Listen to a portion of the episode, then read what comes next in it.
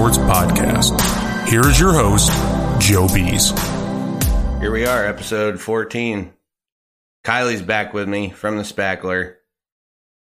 I didn't give any updates on the Facebook page, but he did not join a cartel and actually just told me that the podcast life probably would give it a little more longevity. Wouldn't die as soon, but he's not going to make as much money. Seems fair. Seems fair. So Kylie was at the is it the Carl Spackler? Open. Carl Spackler Open, yes. Yep. So that's like a huge golf tournament. yeah, yep. Uh, do you want me to dive right into it? Yeah, go ahead. Um, yeah, it's this was the twentieth annual. Um, I've only this was only my third time doing it, so I don't know. I don't know everything ins and outs about it, but I've learned quite a bit about the history, a decent amount about the history of it, and I can kind of let you know what I know. And um, I mean, it, it, we had a good time. We were the being that it was the twentieth annual, they did it a little bigger this year. Normally, it stays more in our area a little bit with, eh, you know, within I don't know five to ten hours driving distance. This was in Farmington, New Mexico, so we flew out there, um, and it was a good time. We all had a blast. Uh, but oh, to give a little history, it started, um, from what I understand, Greg Long is the one that he's like the main guy that started it. He's originally from Warren. Um, and he, he's got, he's got, I believe, three brothers. I've met Brian and Kevin. I haven't met Chad, but I believe Chad is also his brother.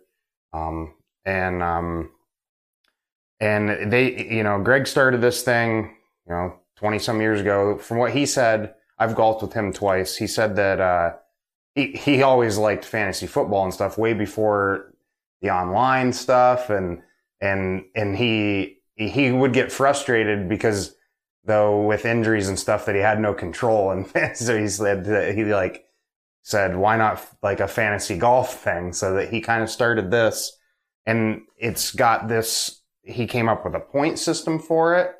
And it's, it's in a way, it's like, from what I understand, like a steeplechase kind of. Is it- Um, So you like you score points based off what you shoot that hole correct. and your handicap. Correct. Yeah, it uses handicap to create a, a point system for for your scoring. And like for me, for say, I get nothing for double bogey, but for bogey I get two points. For par I get five. For birdie I got ten. And and that can change if you start golfing, you know, better or if you it's based off of a lot like if you get a lot of like pars then your par score will go down or if you get a lot of bogeys then your bogey score So, will go so this guy's down there to party, but it sounds like he's got some paperwork to do while he's down there too, because he's got to watch people's scores and then fluctuate how many points. yeah, well, getting. well, Greg doesn't. Well, it's all. No, I'll get into that a little bit. It's it's all Brian, his brother Brian, um, is like the tech guy. He Oh, he built a whole website for it, and there's mobile scoring, and it does all that stuff automatically. There's a system that where it generates all that automatically into it. So once the scores are entered, entered it automatically does all that stuff, and that's what's so cool about it now, which they didn't have originally, is that their the mobile scoring is hole by hole.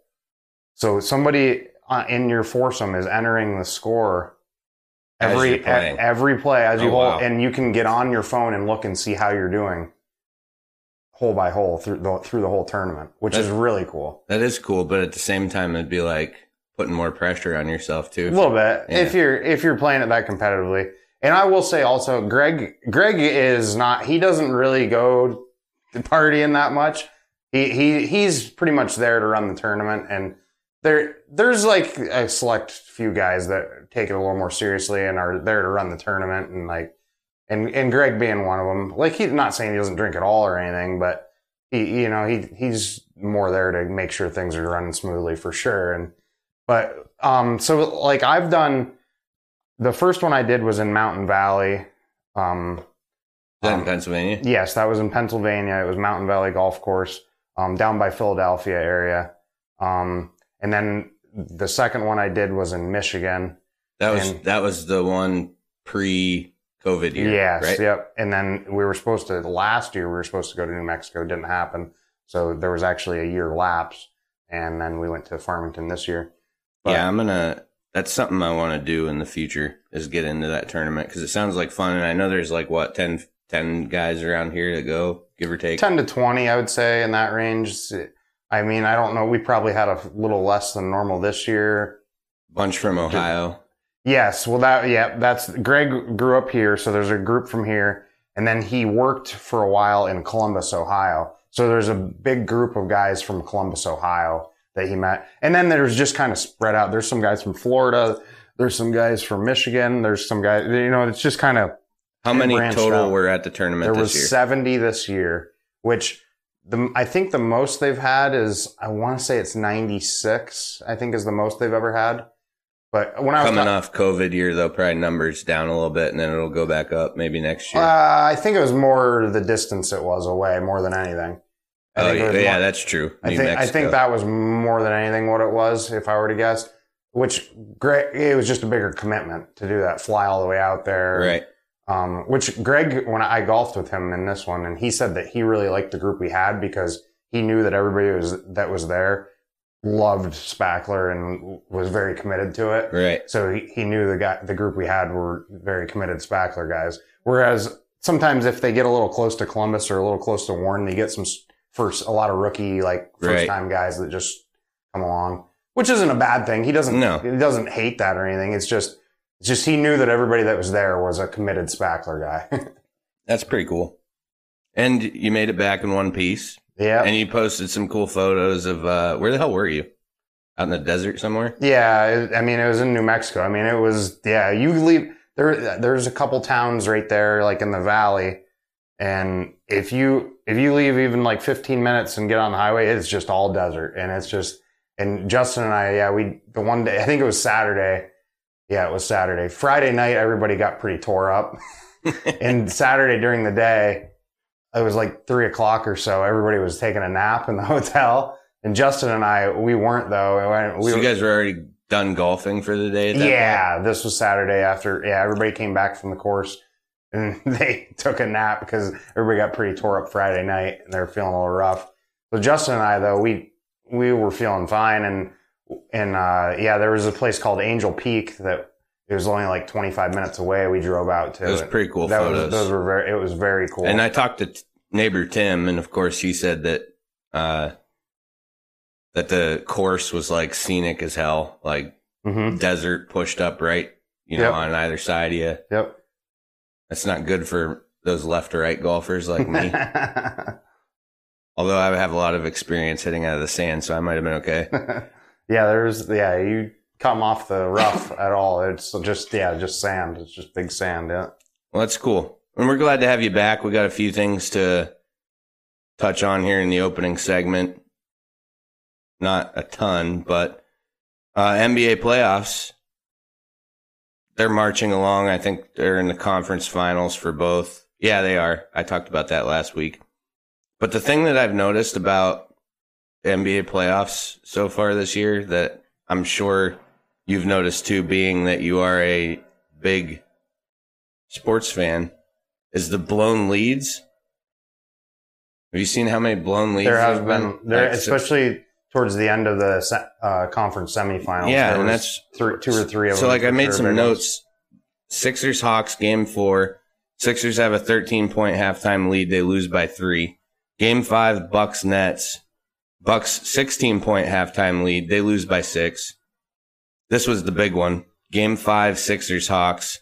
Yep. Sixers have a 22 point halftime lead, stretched it as far as 26 Six, in the third, and they lose by three.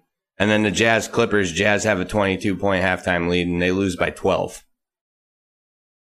Just going back to like just playing defense, the fucking basics of basketball, and you have this huge lead and they, none of them can, could seem to seal the deal. And both of those teams, well, the Bucks moved on, but Sixers had two, you know, that's two opportunities. They went into game seven and lost. And then, uh, Jazz, which did they go to, I don't remember if they went to seven or not. I don't think they did. No, they lost four to two. Yeah. But yeah, that's, I mean, and that's an elimination game, right? Game six. They're up 22 and they get smoked.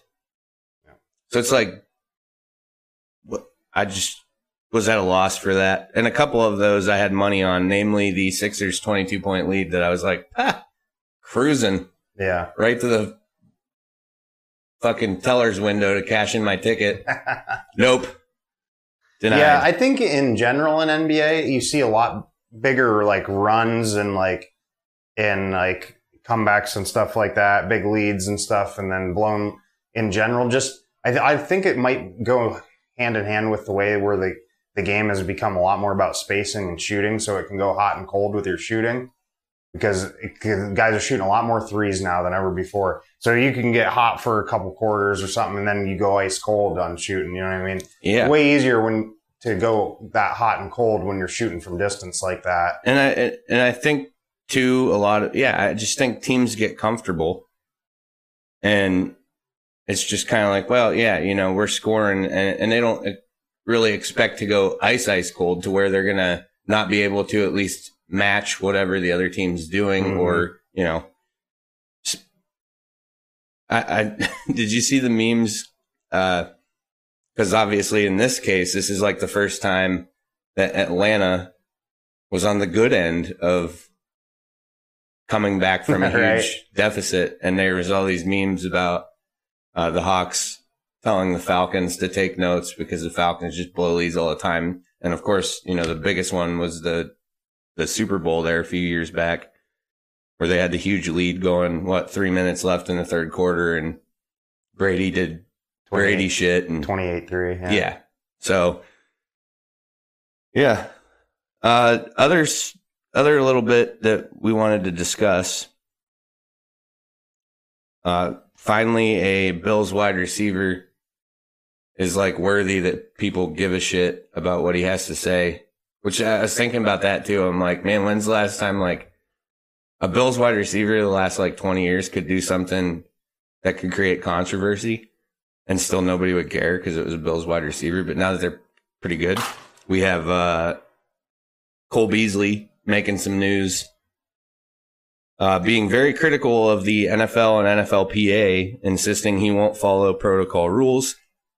A couple of quotes from Cole in the Twitter post he put up was he's going to live live my one life like I want to regardless. I'll be outside doing what I do. I'll be out in public. If you're scared of me, then steer clear or get vaccinated. I may die of COVID, but I'd rather die actually living. Another quote is, I'm not going to take meds for a leg that isn't broken. I'd rather take my chances with COVID and build up my immunity that way. I'll play for free this year to live life how I've lived it from day one. If I'm forced to retire, so be it. So that was a huge uh, concern of Bills fans that I was seeing on a bunch of different posts is is Cole Beasley going to retire because of all this shit? We clearly don't want him to because he's good and he makes that offense better. But Cole's also saying that a lot of players agree with him, but a lot of them, many of them aren't established veterans and he wants to represent those players. And that since he's been critical of the NFL and the NFLPA, who made this agreement uh, seemingly without a vote or without knowledge of or input from some players. Uh, Cole has since spoken with the NFLPA, but I haven't seen anything come out about what was discussed. Uh, so if you haven't, uh, for those listeners who haven't seen this, the new restrictions, um, I mean, I have kind of made a vow to myself that I'm never going to get too too political on this show because I if you know me I hate politics like with almost everything that's within me I just can't stand listening to the us versus you draw a line in the sand what side are you, what side are you on it's all politics does in this day and age in our country is divide us and that's the media drives that it's just unbearable in my opinion. That's why I just watch sports and mind my own business when it comes to a lot of this shit. But the new restrictions are exactly what we thought they would be. It's vaccinated versus non-vaccinated. Uh, if you're basically if you're vaccinated, you can almost go back to what you know training camp or, or what a regular season would have been 2019. So masks, if you're non-vaccinated, still have to wear one. Weight room limits. Uh, if you're non-vaccinated, there can only be like 10 people or less. If you're vaccinated, you have free reign. You can't leave the hotel during travel if you're non-vaccinated. If and uh, also you're limited on what you can do with friends and family. You can only hang out with friends and family who are vaccinated. Uh, if you have a high risk exposure, non vaccinated, you will be quarantined. Vaccinated, you will not be quarantined. So the NFL is really kind of singling out. Uh, I'm not going to say singling out, but they're trying. They they they drew the line. They put the line in the sand and they said, "Which side are you on?" Here's my kind of issue with the entire thing. If you have to wear, if you're non-vaccinated, you have to wear a mask on the sidelines during a game, whatever.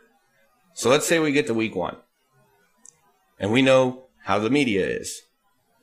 These cameras are going to be highlighting guys on the sidelines wearing masks. And what that's going to do is it's going to get all the pro vaccinated, in your face online people who think that I need to tell you how I feel and you need to believe how I feel and, and basically force their opinion on you. These NFL players are going to go through hell this season on social media, the ones who choose not to get vaccinated because they're going to be on camera on the sidelines wearing a mask, and there's going to be somebody, probably a lot of people, sitting there taking notes, taking pictures of their television with uh, Cole Beasley on the sidelines wearing his mask, which sounds like Cole's not going to, but let's just use him as an example. Cole wearing his mask. Somebody's going to pause their DirecTV, take a picture, post it on the internet. Oh, this guy, he wants to kill grandma. He doesn't care about anybody else and it's just going to be a ridiculous. I, I, I really think it just opens the door for a whole lot of bullshit. And like Cole said, he's gonna he, he'd be willing to retire if he needed to, which I hate hearing because I don't want that. But they're I mean these are also human beings, and they do see the shit online. They do get sensitive to it, and I think that a lot of these players are going to be driven toward either, I, I, mean, maybe get driven toward getting a vaccination or get driven towards, you know what, I don't need this bullshit because all of the mudslinging that's going to take place w- within, you know, because of their choice.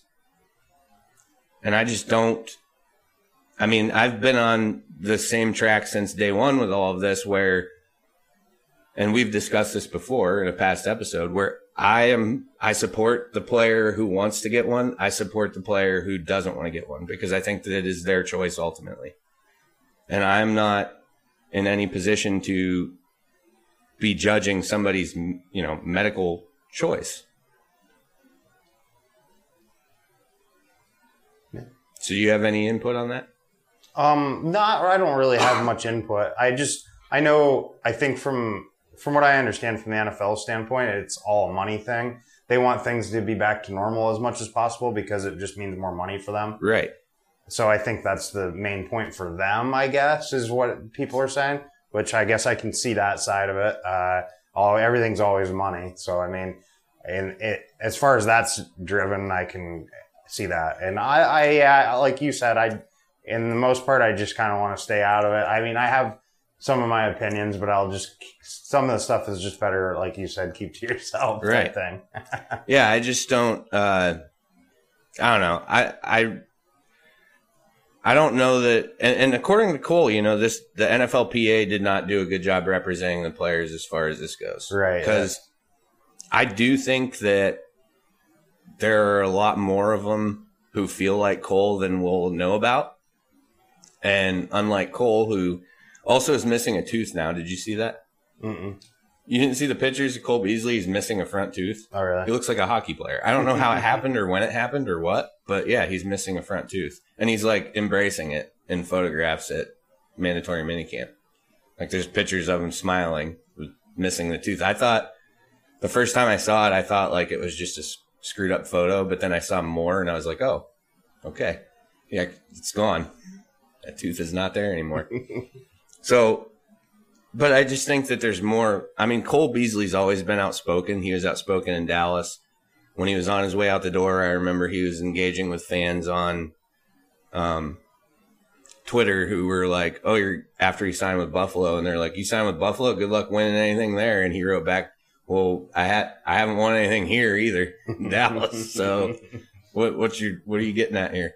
But uh, being that he is outspoken, I'm not really surprised that he was the guy who moved forward with you know the the post that he put up. But I just I, I kind of believe Cole when he says that there's a lot more of him out there. They just aren't willing to put their necks out because, I mean, look what Cole's going through. If you read the comment sections on those pages, uh, people just get the fucking shot. And I'm, uh, you know, of course, that's the one kid I saw said that had like 112 Facebook friends. And I'm like, yeah, I'm sure you're the guy he's going to be taking medical advice from. Probably not. But it's just yeah this is a it's uh, and here's the other thing too i could see this changing these protocols i wouldn't be surprised if by the time we get closer to season they're loosened even more because i think that that's if you you know kind of paid attention to how these restrictions have gone they just seem to get looser looser looser looser and i know there's you know they're looking at the vaccination rate i believe you know the percentage of how many people or whatever. But uh, I just, and I'm with you on the money thing. But when I look at it that way too, all that tells me is that the NFL really doesn't give a shit about player health. And I don't know if they ever have really. Yeah, right. Well, sure. Yeah, sure. but they don't care about player health. And this is, yeah, more about the states say this is what we need to do to make more money. To make more money. Yeah. Which is usually always the case with them. Yeah.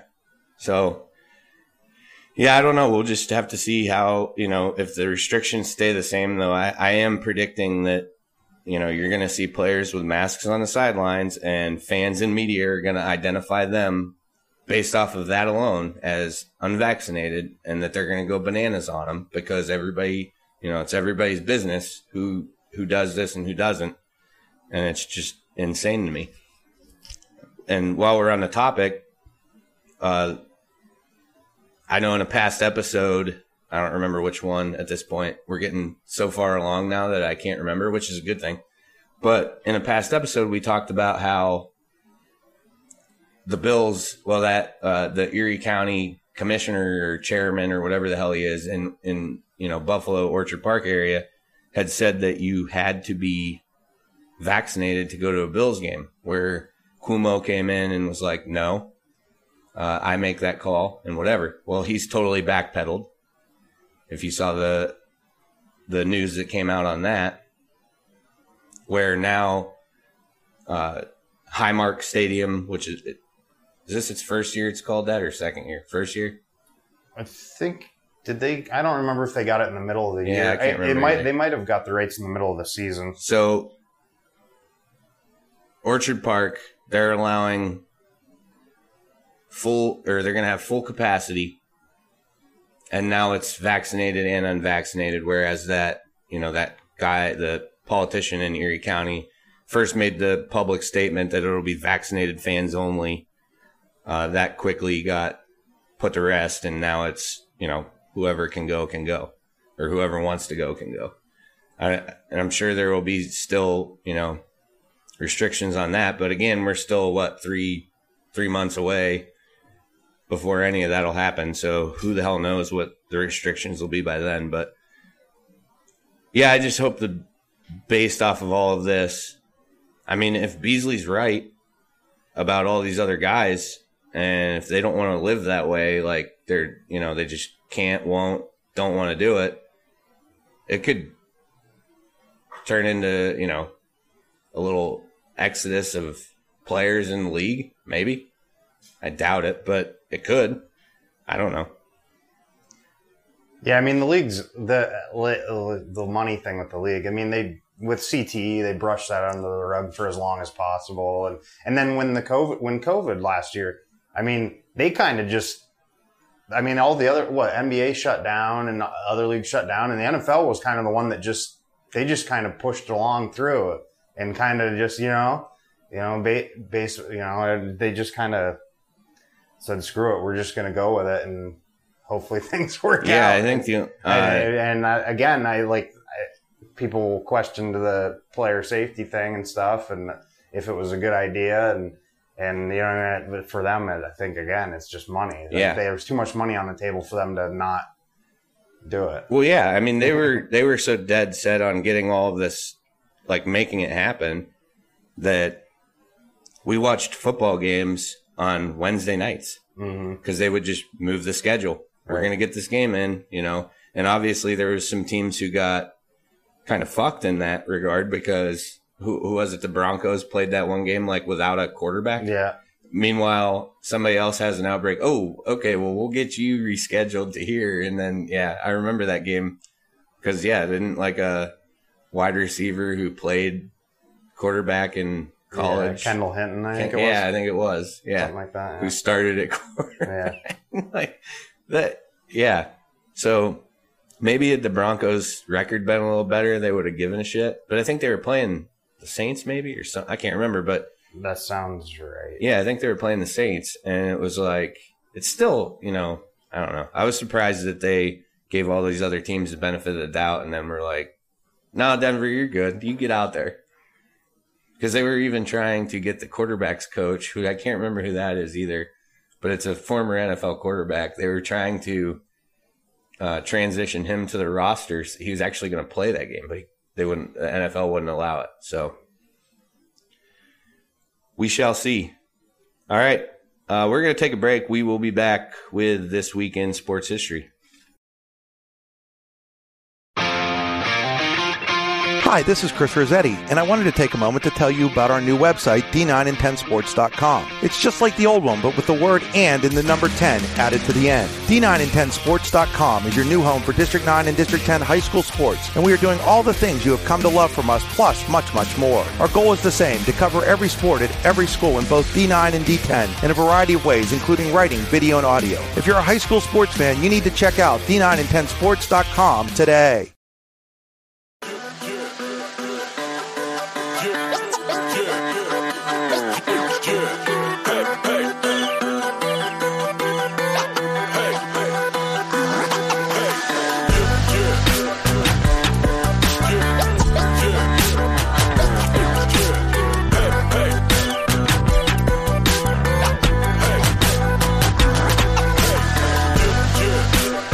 Let's take a look back at this week in sports history. This edition of This Week in Sports History is brought to you by D9and10sports.com, the home for all thing District 9 and District 10 sports. If you love sports, this is the place to be. So, Kylie, I'm going to start this segment off with a little reading for you, okay? Sure. The Buffalo Bills barely lost a game in 1970 by missing on a bad pass for a TD. The loss allowed them to get the first pick in the draft where they took OJ Simpson. OJ lived in Buffalo where he met his wife Nicole and allegedly killed her. He then hired Robert Kardashian to be his lawyer. They won the case, making the Kardashians somewhat famous. So basically, the 1970s Buffalo Bills are the reason we have to deal with the Kardashians today. Because if they would have won that game, that one game, they wouldn't have had the pick they took OJ with. So he would have never met Nicole and this never, and thus never had the chance to kill her, preventing the entire Kardashian family from ever even being a sliver of a subject in modern culture. Damn you, Buffalo Bills. Damn you. You ever heard that before? I have heard that before. So- it's good though. It's actually not 100% accurate okay. because OJ was drafted in 1969. Okay. So it would have been the 68 Bills.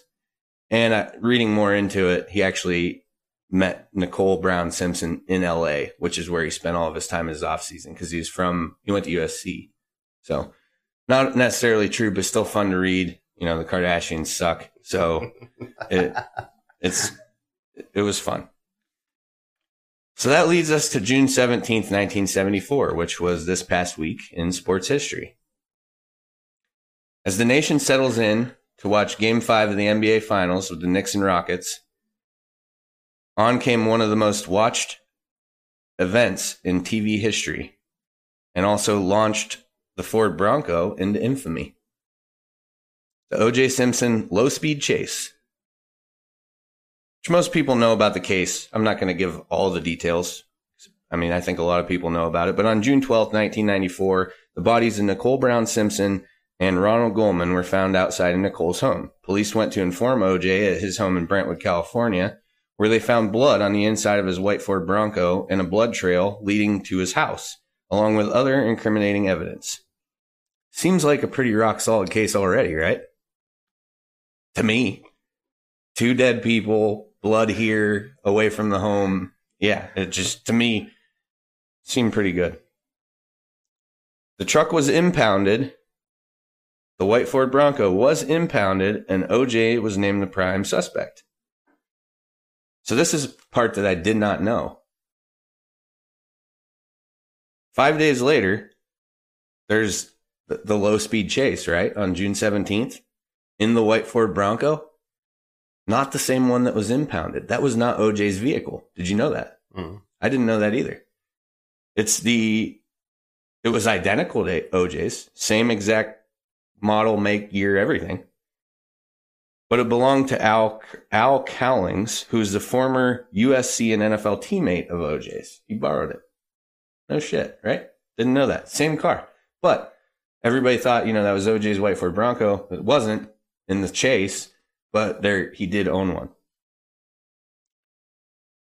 The low speed chase reached over 95 million households. Major networks interrupted its regularly scheduled programming, including the NBA Finals.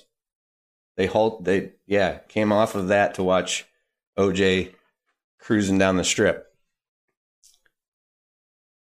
So, what happened next was one of the most publicized criminal trials of all time. Uh, I was curious as to why he was found innocent after I read, you know, I know that's always been a hot topic. Like everybody's like, OJ did it. Everybody knows OJ did it, right? Consensus? Seems to be. So I looked up some reasons why he was found innocent, found a couple articles I was reading. Uh, they're saying that the prosecu- prosecution failed to prove the case beyond a reasonable doubt, which is what you need for a jury trial. Uh, police error, which I didn't dive into what those were. That was just one item I saw listed. I didn't see any examples. Payback for the Rodney King incident was another hot topic listed on here. And actually, uh, Lionel Cryer, who was, I think, juror number nine, maybe. I can't remember. But Lionel Cryer, who was a, a juror, was a former member of the Black Panther Party, actually raised the Black Power fist to OJ when the innocent uh, verdict was read. And Carrie Bess, who was juror number six, is the one who was on a documentary where she said she believes that 90% of the jury found him innocent based off of his race because of the Rodney King incident. Uh, Lionel Cryer, who I just mentioned, who was the Black Panther member, who has now been, you know, interviewed in different, uh, he did, you know, a couple documentaries as well, or the same one that Carrie Bess was on at least. And Lionel Cryer said that if it happened today, he would change his his vote on the jury to guilty. So they all know. But back then it was just kind of like, well. So OJ was no, I mean, obviously ever since then too, it's just been one thing after another with that guy. 1997, he loses a civil suit against the Goldmans for wrongful death. 33 and a half million he owes them. Uh, federal and state judges put restraining orders on him of spending any of his own money. Like he can only buy, uh, like needs. Like you pay your rent, you can pay your electric bill, you can buy groceries. Don't go to the casino. Don't go to the bar. Like they put a restraining order on him because he owed so much money to all these people. 2001, he was charged with simple battery and burglary in a road rage incident in Florida. 2002, he got this was a good one that I had never heard of this before. He got a, a, a charged with water speeding through a manatee protection area. Didn't even know this existed. But I don't live near a coast, so that probably makes a lot of Mhm. sense. In 2004, DirecTV took him to federal court for using illegal electronic devices to pirate and signal his broadcast. He didn't have any money to pay for DirecTV. He's paying off the Goldmans. Let the guy watch some TV. Can't go out and spend shit. Judge said he couldn't. Thirty-three thousand more he owes. He owed to DirecTV. so bills are adding up for this guy. 2007. That's the most recent that everybody, most people have heard about. Palace Station Hotel and Casino in Vegas led a group of men into the hotel room and stole sports memorabilia at gunpoint, and he was held at his prelim on all 12 counts. In 2008, he violated his bail and was extradited back to Vegas from Florida after he attempted to contact a co-defendant. So obviously, he wasn't, you know, the, the bail restrictions were, you know, a list a mile long, I'm sure, but one of them was don't talk to the people who we arrested in connection to your case. And he tried that.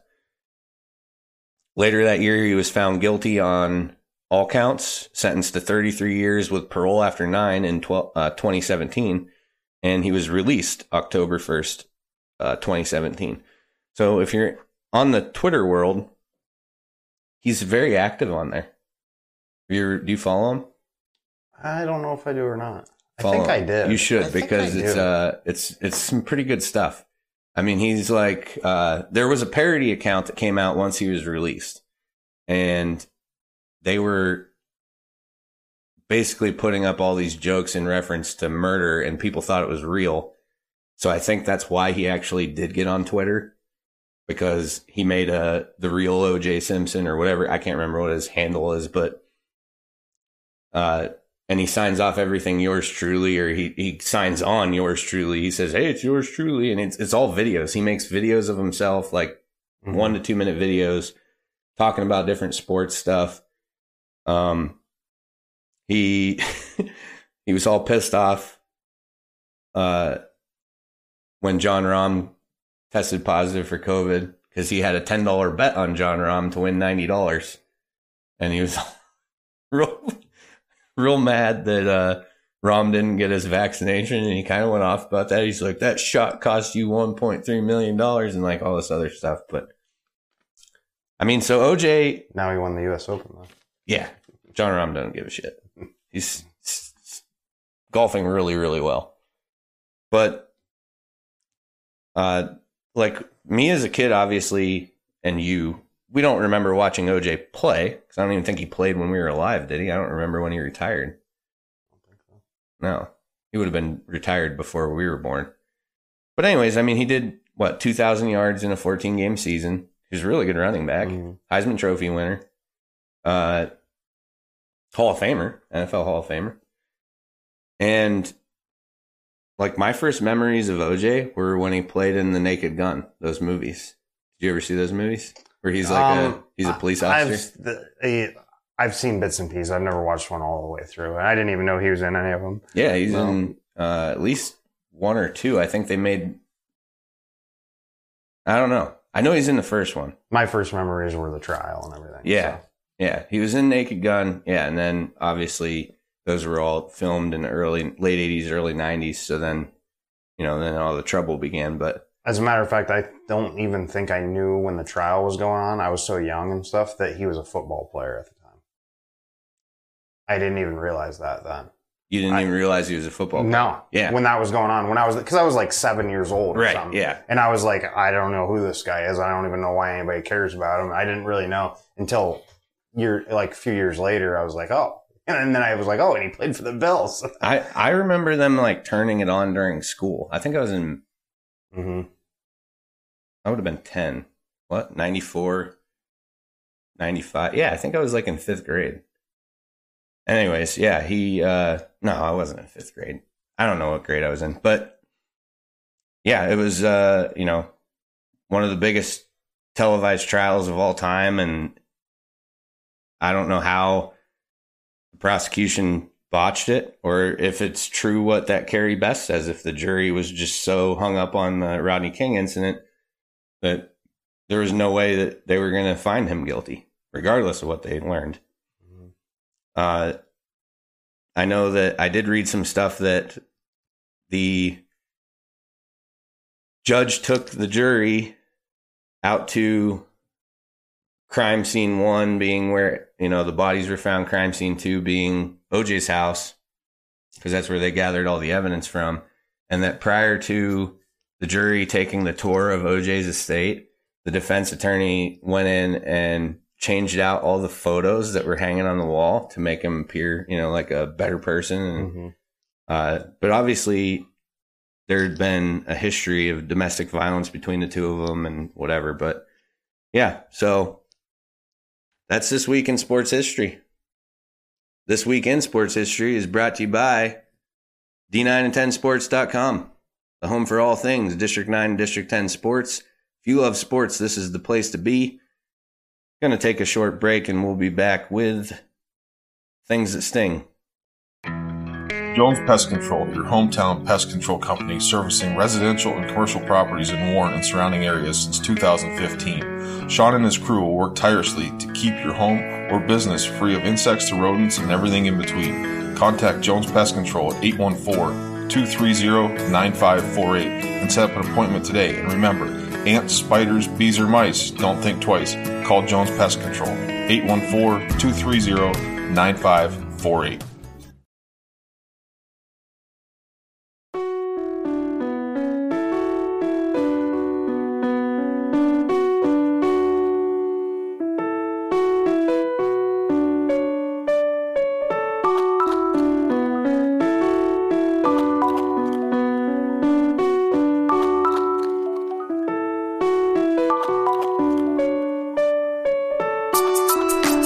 Now time for the things that sting.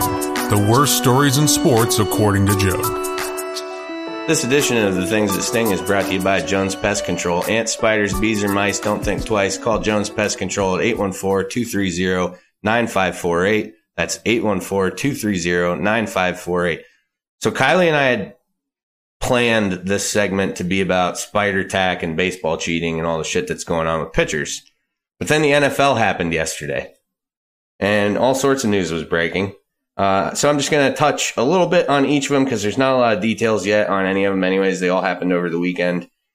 Uh, Arizona Cardinals first rounder Zaven Collins, uh, linebacker out of Tulsa, was arrested for reckless driving in Scottsdale. The 22 year old was pulled over at 10:04 a.m. going 76 and a 35. He was booked and released for the reckless driving charge. Vikings I guess interior defensive lineman Jalen Twyman, who was drafted out of Pitt this past season in the sixth round, was shot four times while visiting his aunt in uh, Washington, D.C. Details were unclear of what took place. However, Twyman was in a vehicle uh, when he was shot. He was one of several victims, and his agent spoke out saying that he was in the wrong place at the wrong time and a full recovery was expected. Frank Clark, defensive lineman from the Kansas City Chiefs, was arrested in Los Angeles after he was pulled over for a vehicle violation and police saw a submachine gun in plain sight. The charges are based around having a concealed firearm. His attorney, Alex Spiro, said that the firearm bel belonged to Clark's bodyguard. Clark has quite the criminal history he's building, though, with a 2014 domestic violence incident in an Ohio hotel. And, um, and in March of 2021, he had other vehicle, I'm sorry, firearms loaded in a vehicle. He was charged in that account too. But we're okay with this one, right, Kylie? That's right. Any Chiefs players, like like I said, if I I hope Frank Clark goes and talks to police and is like, Pat Mahomes is a mastermind running guns and the ATF gets involved and he's just banned. Sounds good to me. Kelce too. Yeah.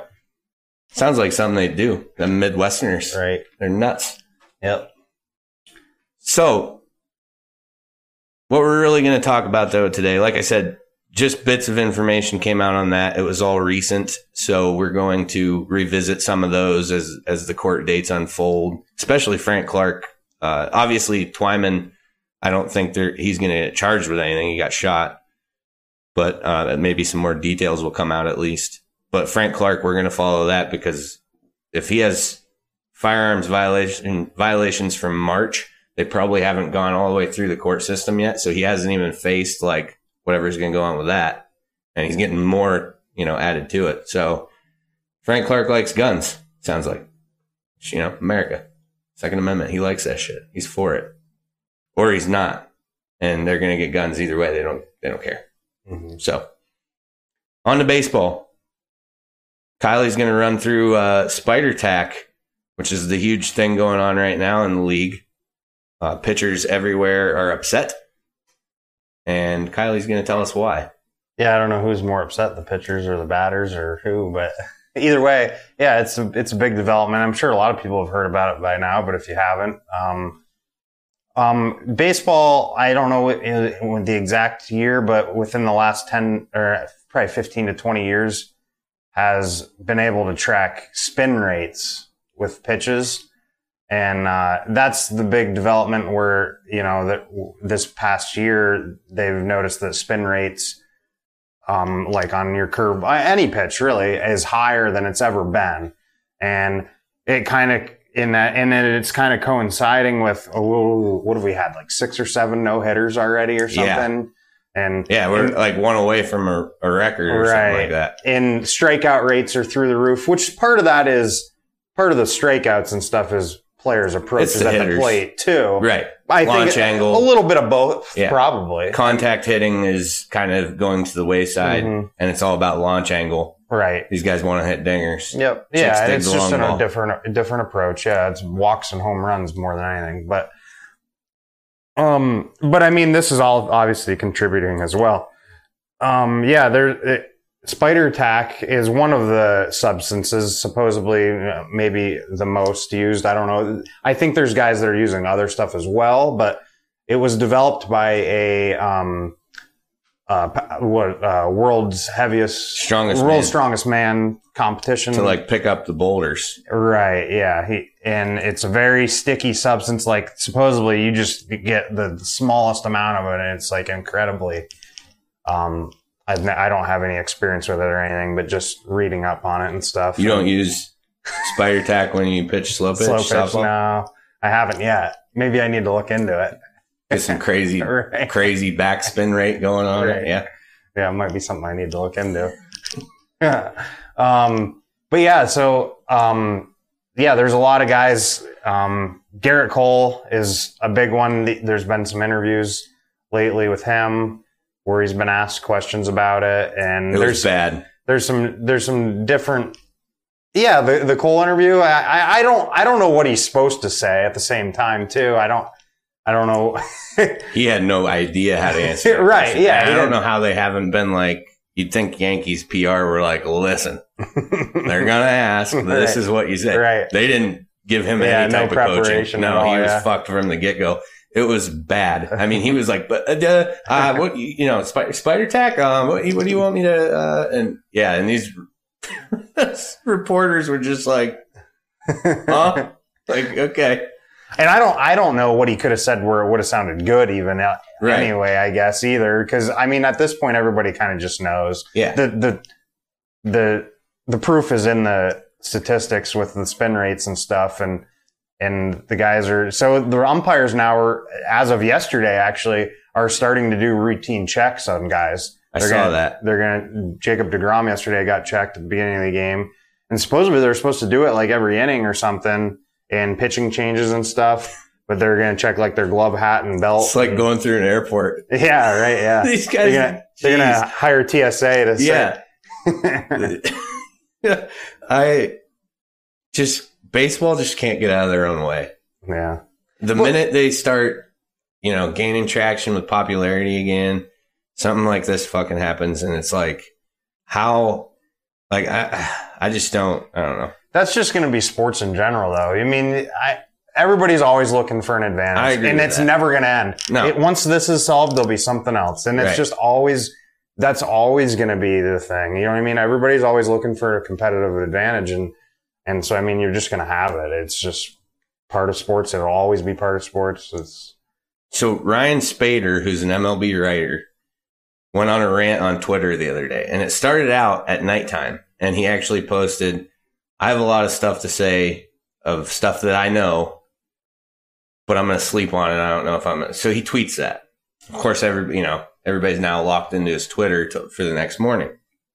So the next morning, he goes on a, a pretty lengthy list of cheating scandals that he's aware of, whether it, and, and it sounds like from what I was reading, it's like players told him about this or organizations told him about it. hmm So the list starts off. Kansas City Royals were the first team with a full analytics and video department close by their dugout, doing so in 2015, their World Series championship year. How they used it, I don't know. That's this is from his tweet. hmm He says the Yankees had cameras in left, center, and right field, all pointing at the pitcher's glove rather than the catcher to pick up his grip so that they could see what type of pitch was coming rather than the sign stealing. They were watching his grip. And he posted with that Aaron Judge's home and away numbers that are drastically different. Judge hits, this is 2017, 2018, home average 312, road 256. You know, slugging was 725 versus 531. He also notes that the Dodgers had an employee who was caught setting up cameras at Minute Maid Park wearing an MLB polo shirt when he should have been wearing a Dodgers polo during the 2017 World Series. And he then he adds that this one hurts the most for him to say because it's his favorite player ever. But he says Chase Utley was a huge cheater. Doesn't doesn't divulge what he did, but just says he was a big cheater. And this one, he says, as insane as this sounds, I've heard this from multiple players. Adrian Beltre had a buddy with binoculars in dead center who would wave uh, a wife beater, uh, the, you know, the white undershirt. He would wave that in the air if Adrian was getting something off speed in 2017. He then puts Beltre's 2017 home and away numbers, which is average 362, away 271, slugging 586, 489. And then Erik Kratz, which I haven't read into this, but he notes what Erik Kratz, the former catcher, said that the Rockies were like huge cheaters when they were playing well in their World Series, which is what, 2015 or something like that? Clint Hurdle. Clint Hurdle should have been. The Pirates just avoid cheating scandals by like a year every time. Every they've had so many guys. Gerrit Cole had spider tack back in the Pirate days. They never would have let him go. They just might be winning some ball games. He also says that the Diamondbacks used a humidor or used humidor balls when pitching and non-humidor balls when they were batting at home. Nice. He says he doesn't have a time frame on that, but he's confident that it happened. So, yeah, I mean, he it's just one thing after the other. And the only thing, like I said before, as an Astros fan, the only thing I love about all of this is that it's taking the heat off of them a little bit, and I don't got to hear about it so much. And, and it's funny, you know, the all these fans of these teams who have just given me a rash of shit, and now they're crickets. Except for Abby Crosley, she still lets me know about it every time I see her, which is fine. She's allowed. But it's just, I just don't understand how they can't. I- they just continue to get caught, continue to bend the rules. Um, they banned pine tar as one of the substances for pitchers to use, which is one of the things that a lot of MLB pitchers are mad about because it was legal. They were allowed to use that, and now they're no longer even allowed to touch that. And apparently, there was like, uh, and I got this information this past weekend from actually somebody super knowledgeable, but I'm not going to say who. That there used to be a combo uh, of sunscreen, so they'd put sunscreen on their arm. Yeah, the, and they would mix that with the pine tar. And it was they were fine with it. Everybody was okay with it. And pitchers will argue that the batters can use pine tar to get a better grip on their bat you know why can't we use at least something to get a better grip on the ball so i guess i i, don't know what the Well, answer to all that is. Did you see the Glasnow thing? no Glasnow, did you see that Glasnow tore his UCL? He's out like for the season. and he's blaming the fact that he can't use the sticky he, substance that right he quit using, yeah, for uh, his last like couple starts. He says that because he had, he says because he has to put more stress, like more grip on the ball, and it ca- and it caused him to like strain his elbow. He could be right i don't know All right, i'm not a doctor but that's what he claimed in an interview. Yeah, is that it is them cracking down on the substance. He quit using it, and it put more strain on his elbow. And And I, yeah, I mean, I, I've seen, yeah, there's a ton of, the, the thing is, is now that they've banned everything, that's when all these other pitchers are coming out. Nobody was, nobody came out and was like, come on, Spider Tack was great. Nobody's come out and said that that I've seen. But there's been a lot of pitchers who have come forward and said, hey, uh, now we, we get nothing, a rosin bag, that's it. And that doesn't do anything. It just dries their hand. Right. it does a little bit. It, it it, provides some stick. it, there's with substances i've seen like graphs what each s- substance does to the spin rates it's a, it's minute compared to like what the but it rosin does help a little bit I, it- But but, it's- its primary use is to dry their hand from sweat, right? i guess i That's what I thought it was. Just to, be, they they pat it to get their hand dry, i suppose so yeah, that they, you know, the ball doesn't slip out of their hand. Rather than probably yeah it's just like I said, it's just one thing after another. And when they start gaining traction and popularity again, then more shit comes out. And and are they just the most attentive league?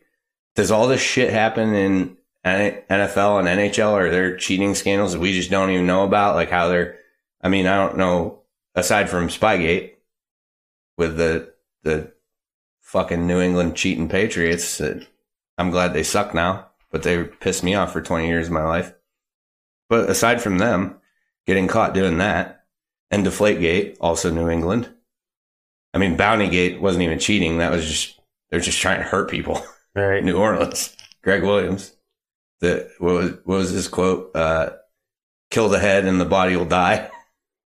Great. i think it's probably more just the like the dynamics of the sport there's more opportunity to That's what I think too. with baseball Yeah, because like hockey, right well, How? yeah, What do you do to- you sharpen your skates too thin and Yeah. faster yeah, I don't know. I don't know what you do. Yeah. Yeah, I have no clue. Put a special tape on. NASCAR. See, Well, NASCAR I- seems like the most opportunity. That it is, and it, and I think there, I think there always is. There's always There's got to be guys. something. Because like, who was uh There's always stuff in NASCAR that ends up getting banned it- every year. There every was it Jimmie Johnson who won like a shitload in a row, Winston Cups?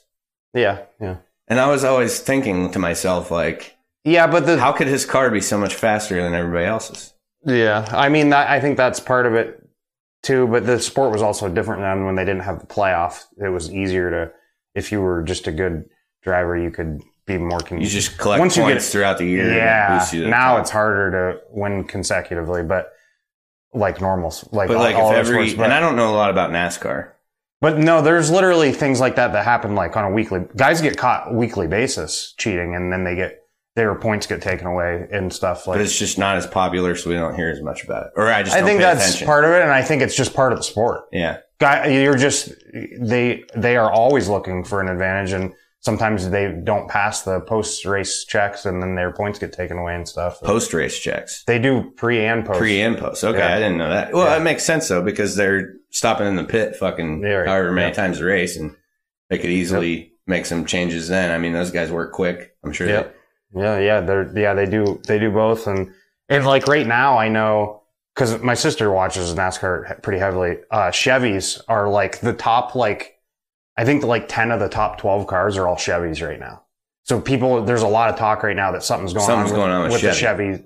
brand. Yeah, Chad Knaus is like the big Chevy guy, and he supposedly has figured something out. People are saying that they haven't caught on to yet or something, but I'm sure motorheads are like they love that shit. right? Oh yeah. Yeah. Not yeah, I don't I don't hate NASCAR. hmm I just never I don't Right, watch just it. don't know I watch about Da- it to- usually yeah. watch the Daytona. hmm One of my coworkers usually has a Daytona gathering and we'll like do like a a bet where you can draw a name and whoever Yeah. you get you get and sometimes it's good sometimes I don't know. But yeah, it just seems like a lot of opportunity there and it sounds like you said it's exposed frequently. You just uh, for me, I just don't really hear about it because I don't follow anything. I think it's just normal and part of the sport too. right? Like it's just part of it. And it's because it just seems like that's starting to become normal in baseball. We're just going to start not caring when we hear about something. We'll be like, oh, yeah, Yeah. okay, just another one. Like, right. yeah. I mean, it's still like to me, I'm still bothered by the Astros thing because never having never watched one of my, you know, I follow two teams religiously. I follow the several sports, but just you know, my two favorite teams. I don't have a favorite college football team. but I watch a ton of college football. But like my allegiances, you know, lie with Buffalo and with Houston for baseball. And so never watching either of those two win anything. And then finally they win one. And then this all comes out and then everybody just says it's tainted and all that. I don't care. I mean, I do care, but I, to me, it was still a championship. I'm still somewhat happy about it, but it did like, you know, didn't make it, it doesn't feel as good now. Right. So with all this other stuff coming out, it kind of makes me happy because then now I know, which if you listen to a lot of even baseball executives and stuff during that time came out and said, yeah, they weren't the only ones. But everybody's like, well, they got caught and blah, blah, blah. And now all these other teams are, you know, getting put out there. Mm-hmm. That makes me feel a little bit better. And if you notice, the teams being mentioned are teams who are winning. The Royals, the Rockies, Red Sox, Red Sox, Yankees, Yankees Dodgers. I mean, it's all, and then the the pitchers, you know, that just brings a whole nother element to the table when it comes to the cheating that's going on. But it just seems too though that the MLB really like did their best to like jump on this as quick as possible and not let the stories get too out of control. Which is probably a good thing as far as, you know, the sport goes, but now you have players bitching about it. So it's just you can't win, Mhm. I guess. But yeah. all right. That'll wrap up uh, the things that sting. This edition of The Things That Sting is brought to you by Jones Pest Control. Ants, spiders, bees, or mice, don't think twice. Call Jones Pest Control at 814-230-9548. That's 814-230-9548. Take a break, and we'll be back with the NFC North version of the fan rant. Stick around.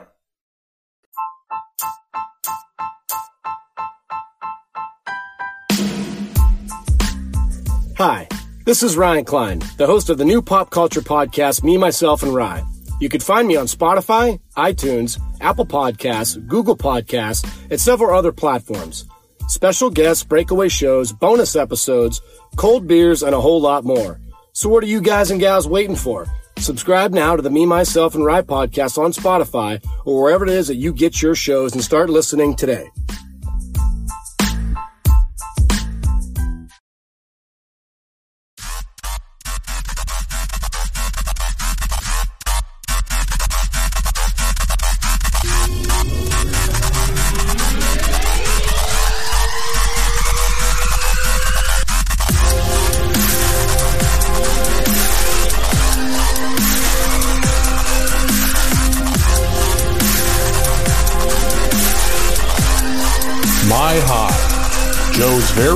World of sports.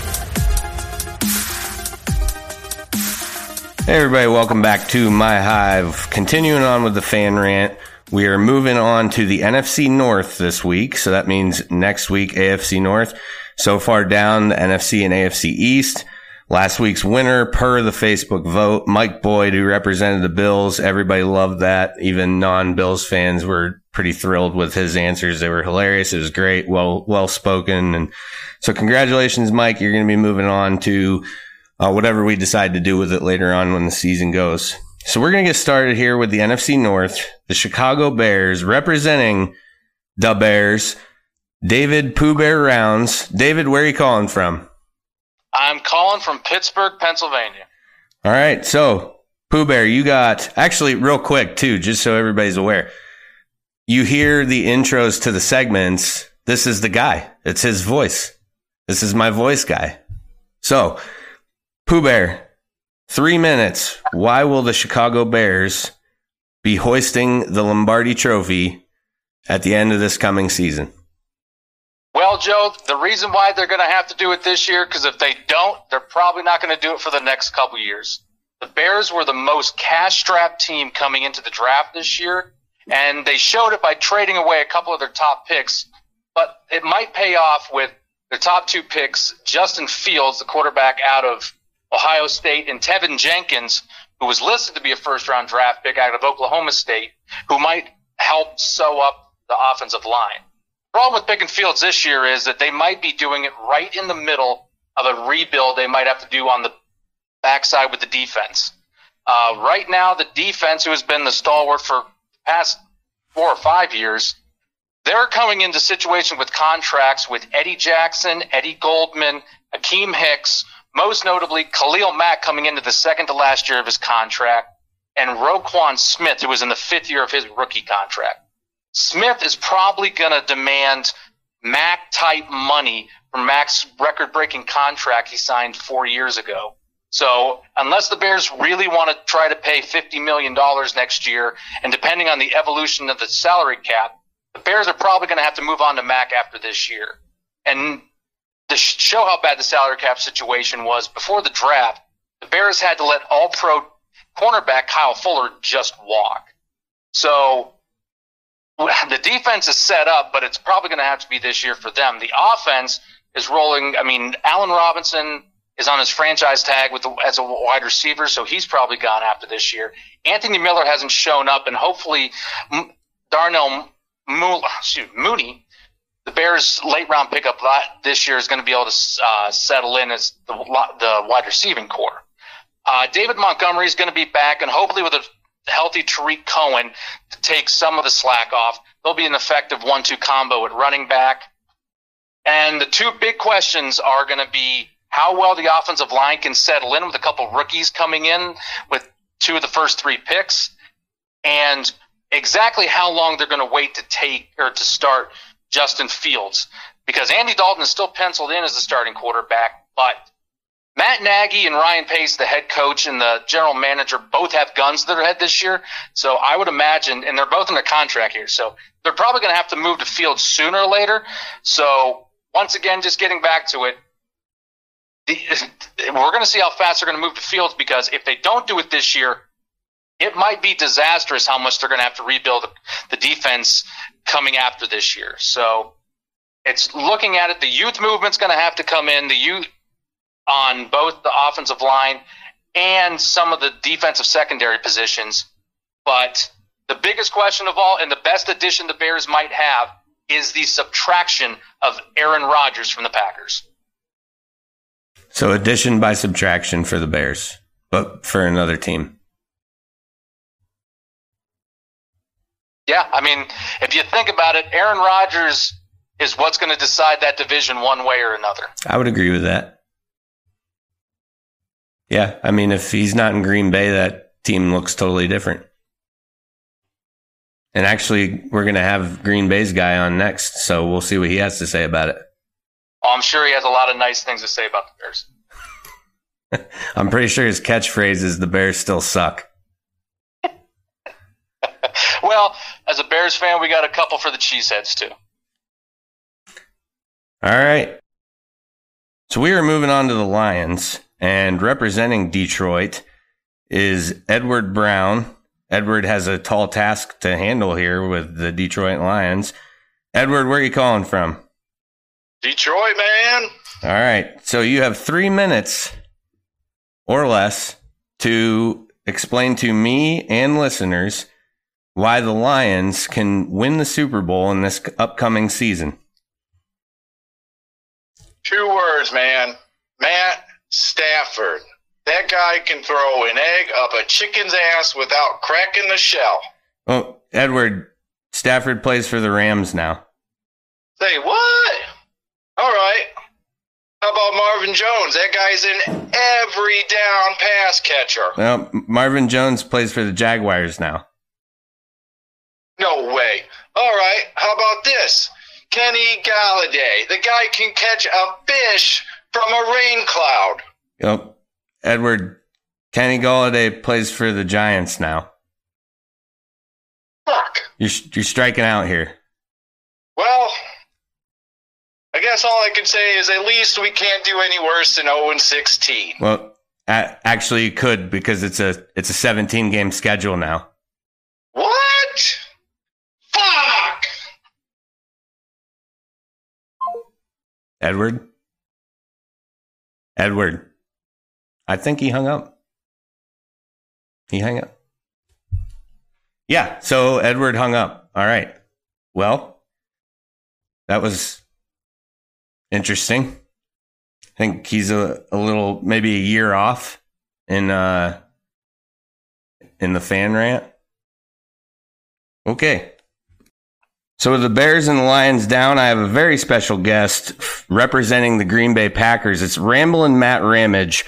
If you haven't heard of him, he runs two podcasts, has uh, collectively around 250,000 followers. He runs a Green Bay Packers podcast called The Matt Ramage Show, and he also runs one called Let's Drink Wisconsin. Matt, thanks for being on the show. I really appreciate it. Hey, I appreciate you having me, man.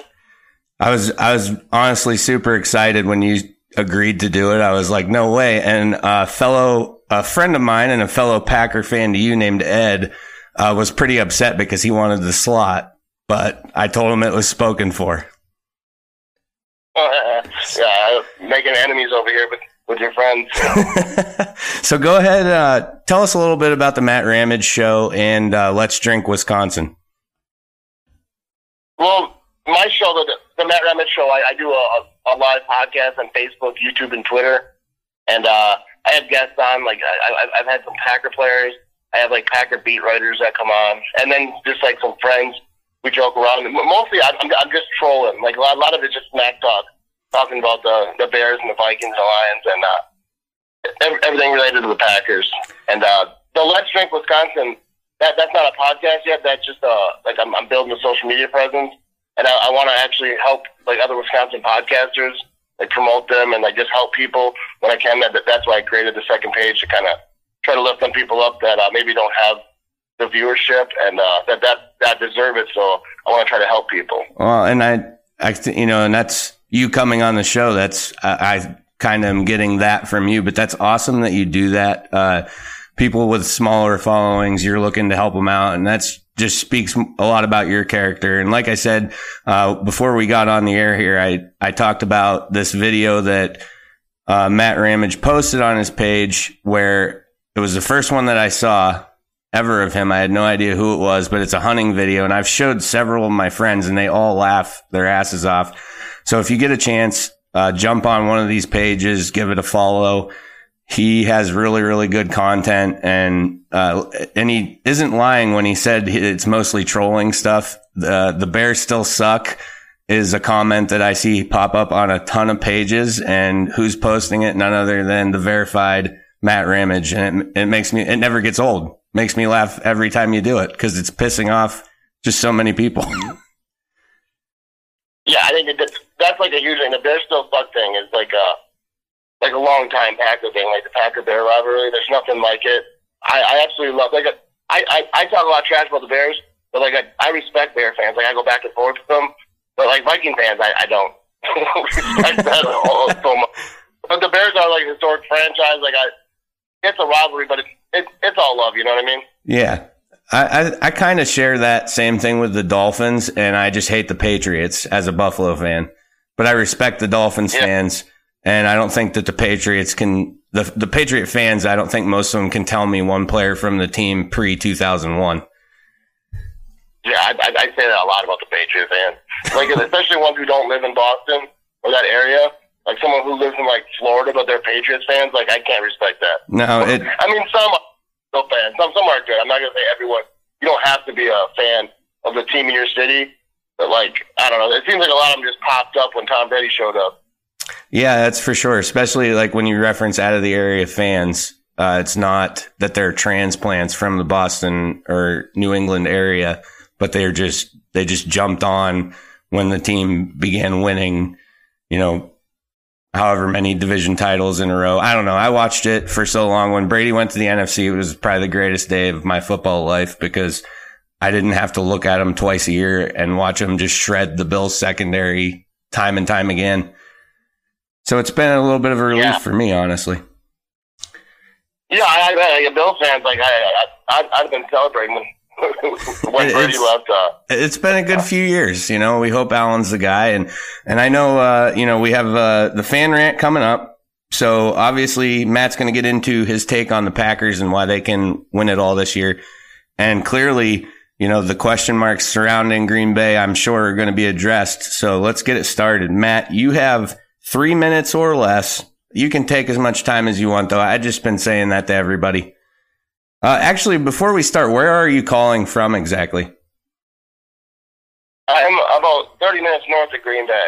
So in Wisconsin. 40 minutes. All right. So Yeah. we're gonna. What I'm gonna do, like I said, you're gonna be on the clock here and convince me and the listeners why the Green Bay Packers can hoist the Lombardi Trophy once again here in the 2021-2022 season. All right, here we go. Uh, first of all, it, the thing everyone's talking about is, is Aaron Rodgers. He will be back. Like I, I've been saying, I guarantee it. I could go on a 15 minute rant about that alone. But uh, I think he'll be back. Th- th- There's a rumor that uh, even he uh, re-upped his golf membership at the local Green Bay golf course. I don't know if that's true or not, or even if it matters, because I don't think money's a big factor for him. but uh, uh, all his friends, like uh, James Jones, a lot of people that he still talks to, say that he's they think that it's fixable and that he'll be coming back. So I, I fully believe he'll be coming back, even though everyone says I'm delusional. But um, I think he'll be back. And the last two seasons, the Packers were in the NFC Championship game. Um, Matt LaFleur's been tired. He's 26 and six in the regular season. Uh, the the defense is, is going to be better. The, the pass rush with Rashan Gary, Preston Smith, Za'Darius Smith. Rashan Gary came on hard last year. He's, uh, I think, I think the pass rush is going to be really good. They got, they drafted a young corner early, uh, opposite of Jaire uh, Alexander. I, I think that that's so important because there wasn't really someone on the other side, so they could just avoid Jaire. So if, if that kid pans out, I think it's going to be great. They drafted uh, Amari Rodgers. I think it gives Rodgers another weapon, and, and not only that, I think that opens up the offense for like Packer fans. Know it when Randall Cobb was in Green Bay, like he, he could do all types of stuff. They put him in the backfield. They kind of moved him around the slot, like he could go all over. And uh, they they've had similar guys like that since, but I don't think that they really had a true true guy that that can do it all. And and from what I'm hearing about Amari Rodgers is like he could run the ball if he needed to. He can move around. He can go to slot. He can do all types of stuff. And he, he he's a big stud. So uh, I I just- think the Packers they're they're built to win. That's why I think Rodgers come back too. 'cause I think that this is the best spot for him to for the for him to play. It's it, it's a third year with Matt Lafleur. I think this offense, like obviously Rodgers knows like the back of his hand now. Um, and the Packers honestly playing a weak division. The Bears are trash. Uh, you got they they drafted a young quarterback, uh, Justin Fields. I don't think that. Uh, I, th- I I think that he could be good, but I don't think he's going to do much this season because I don't think any young quarterback does. And they said they're going to start Andy Dalton.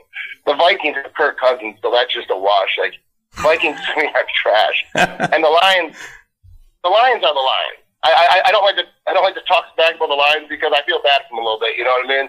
But uh, the, the Lions don't worry me, even though they're trying to take a bunch of Packer players over there. Jamaal Williams, who I really like, I think he'll be good. Uh, but uh, yeah, I, I- think the, the the Packers are taking it. Uh, there's no reason why they can't go to the Super Bowl and win it this year. This past season, they could have very easily beat the Bucks. Uh, they they shot themselves in the foot over and over again. It's like they didn't want that game. But uh, to me, the Packers were the best team in, the NFC this year.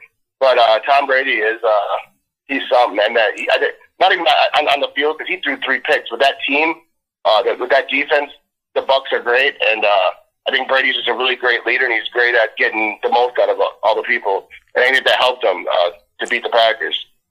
Yeah, I would. Uh, I remember watching that game, and it was like the the turnovers going on was just insane to me. And I think that game was on actually right before uh, Buffalo Baltimore. So I would have been tailgating out at my fire, and I had it playing. I was streaming it on my phone and listening to it. But uh, yeah, because like Green Bay, we like the tailgate in the cold here in uh, northwestern Pennsylvania. You know, towards southwestern New York. So we, you know, the Packers and the Bills have that in common too. Yeah, I, I'm going to ask you while while I'm talking to a, a great Bills fan because I I got I got a lot of respect for Bills fans. So that that jumping on tables, smashing tables thing, how did that start? I'm I'm, I'm kind of curious. I I honestly have never been thrown through a table or thrown anybody through a table. The reason I think it started well, the first of all, the Bills tailgate, like the lot, just the whole thing, like everything going on around that stadium prior to kickoff is chaos. If when they have night games, there's campers in the lots the day before. Like literally spending the night there, tailgating Yeah. all throughout the day and then heading into the night game. Of course, up until recently, night games weren't very common in Orchard Park. So that was, uh, you know, it, that was something to be celebrated in itself when they got a home primetime game. Now, you know, they're getting four or five a year. uh, because they're improving and people enjoy watching them. So, but the table thing, I honestly think it was just like some idiots just being idiots and they did what they did. It went viral and it just became like the thing.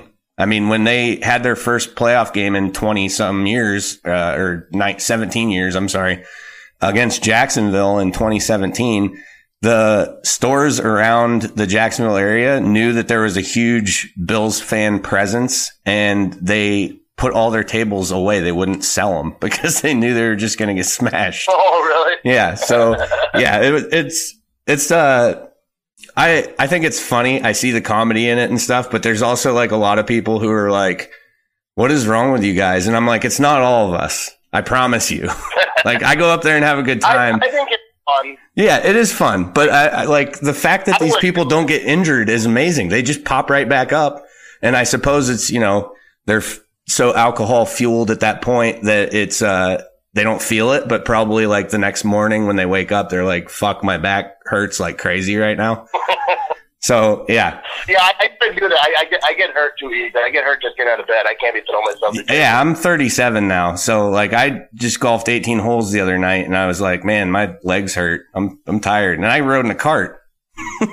so it's just, yeah, it's just hell getting old, but. Yeah, so you won't see me. Yeah, I I, did. I, love that because I think Go ahead. I, was gonna say, I, I think the Pack Bills are very similar. Like tailgate wise, like, we don't throw each other to tables, but like tailgating at, at Lambeau Field, there's like there's none like it. There's like I when I go to when I go to games, I usually don't even set up my own stuff. I just go around and walk around, and you, you can just find a group of people, especially like me, because a few people will will recognize me. Right. And then all of a sudden, it's like you have new. Even if they don't, though, like it, it, at Lambeau Field, like you could just be start talking to someone, and then you start drinking some beers with them, and like it's, it's like you knew them forever, just talking about the game, everything that. It, it, it's just fantastic. I, I, I assume the Bills are, are similar, like small market teams. Yeah, it is. I, I, I get along with Bills fans for that reason. And like you, you guys been through some like the history of the Bills is wild. Like Pretty four brutal. Super Bowls, so many years of struggling and never like ever lost a fan. Like the, they're always full, they're always loud, they're always loyal. Like it, you, you just got to respect it. Uh, I appreciate all that. Yeah, uh, we did the AFC East last week uh, on the fan rant, and Mike Boyd, a buddy of mine who actually lives in the same town as me, he did an awesome job, and it was it was just very well thought out, very well said, and he won the vote, so he'll be moving on. And and that's actually he won the vote, and this podcast is not Bills geared. I mean, they my listeners know who I like, and they know I'm usually a homer towards them the majority of the time but I, I, talk about everything. You know, this isn't just like a Buffalo Bills Yeah. podcast. It's all things sports. So I try to like, you know, and, and like, uh, I'm going to be, or uh, I'm sorry, in the earlier segments, uh, we talked about Cole Beasley, uh, and his, you know, the, the statement he just made res, uh, regarding protocol and stuff like that. So it's, it's strange that there's even, like the fact that the Bills make news now is just like fascinating to me in and of itself because I went so long with them just being so irrelevant that nobody gave a shit what any of them had to say or did or any of that. So it's it's been fun. Yeah. You know, with Josh Josh Allen, I think has really come to turn that franchise around and we'll see what happens when he signs his mega contract if it's going to be keep players around me friendly or if it's going to be uh, break the bank and I'm going to be the only well-paid player on the team for the next 10 years. Yeah, I, I, think I think he's key. I think uh, he's great. I think he's gonna have a, have a great future. Yeah, the, the, the Bills are definitely like on, on the rise. I think I don't think that they at all peaked. They were they were really good last year, Yeah. and I, I think they'll be better. I don't know everything about the Bills, but they, they seem like they're they're definitely going in, in the right direction. Yeah, I think over. so too. So yeah, the AFC is going to be interesting this year with the Chiefs. The Browns are looking like a real, real like contender. So, and that's, so in my area, Matt, that's like been like the, the Vikings are your punching bag or the Lions, I should say, or, you know, the team you kind of even feel bad about saying anything negative about. That's been the Browns Yeah, for like my whole life. And now, uh, you know, they're doing things that are, are turning people's heads. And it's almost like in my area where I live is, it's such a split decision on who you like. It's Browns, it's Bills, it's Steelers. And the way things are trending, it almost looks like the Steelers are going to be the weaker of the three, which hasn't happened, I don't think, in my lifetime. Yeah, yeah, the Steelers are uh, always Always good. I mean, I, They never miss on draft Yeah. picks. They're just always they're always there. They never go away, and it's yeah, they, yeah, they, they always have a fighting chance for like seems like forever. for sure.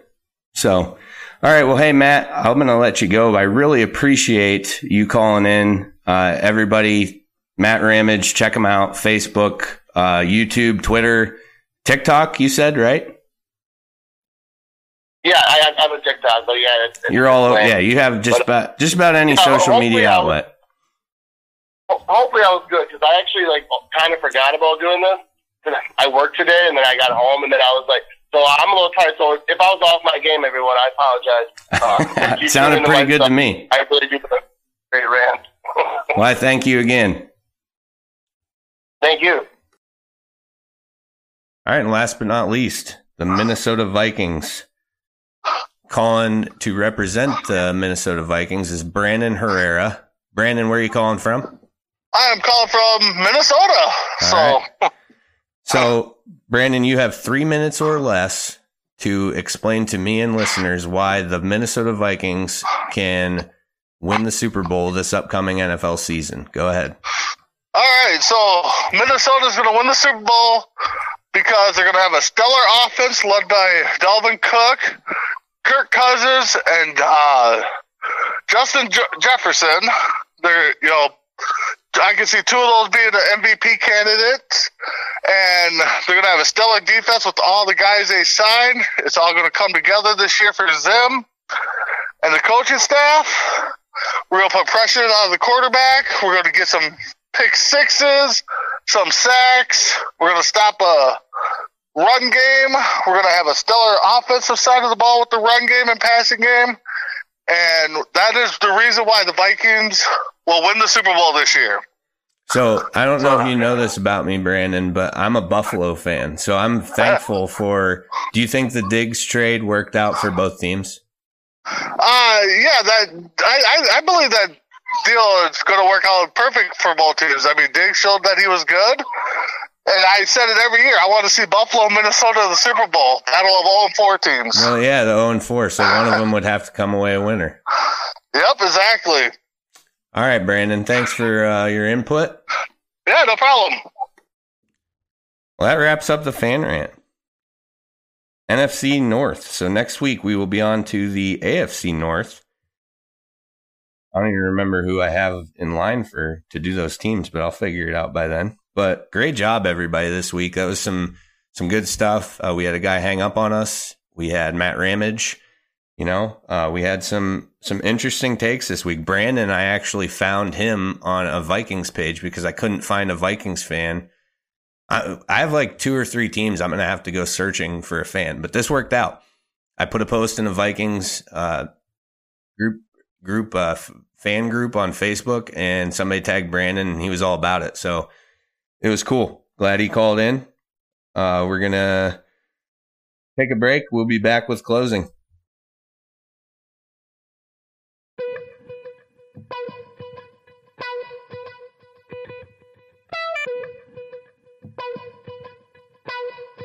Thanks for listening, everybody. Take this time to thank our sponsors, D9 and 10sports.com, Jones Pest Control, Me, Myself, and Rye podcast. Thank you all for making this possible. Glad to have Kylie back in the studio. We're going to do that again next week, I believe, and every week it's possible for both of us to get together and do it. Always fun having him here and somebody to talk to rather than myself. Still advertising available. If you know of anybody or have heard of anybody, have them get in contact with me. Uh, they, if you know me, give them my number. I don't care. Or just have them email jbsports at gmail.com. We can discuss everything there. Next week, AFC South fan, I'm sorry, AFC North fan rant. Going to be a good one because that one hits a little close to home here with the Steelers and the Browns. So thank you everybody for listening. See you next time. Till then, stay safe.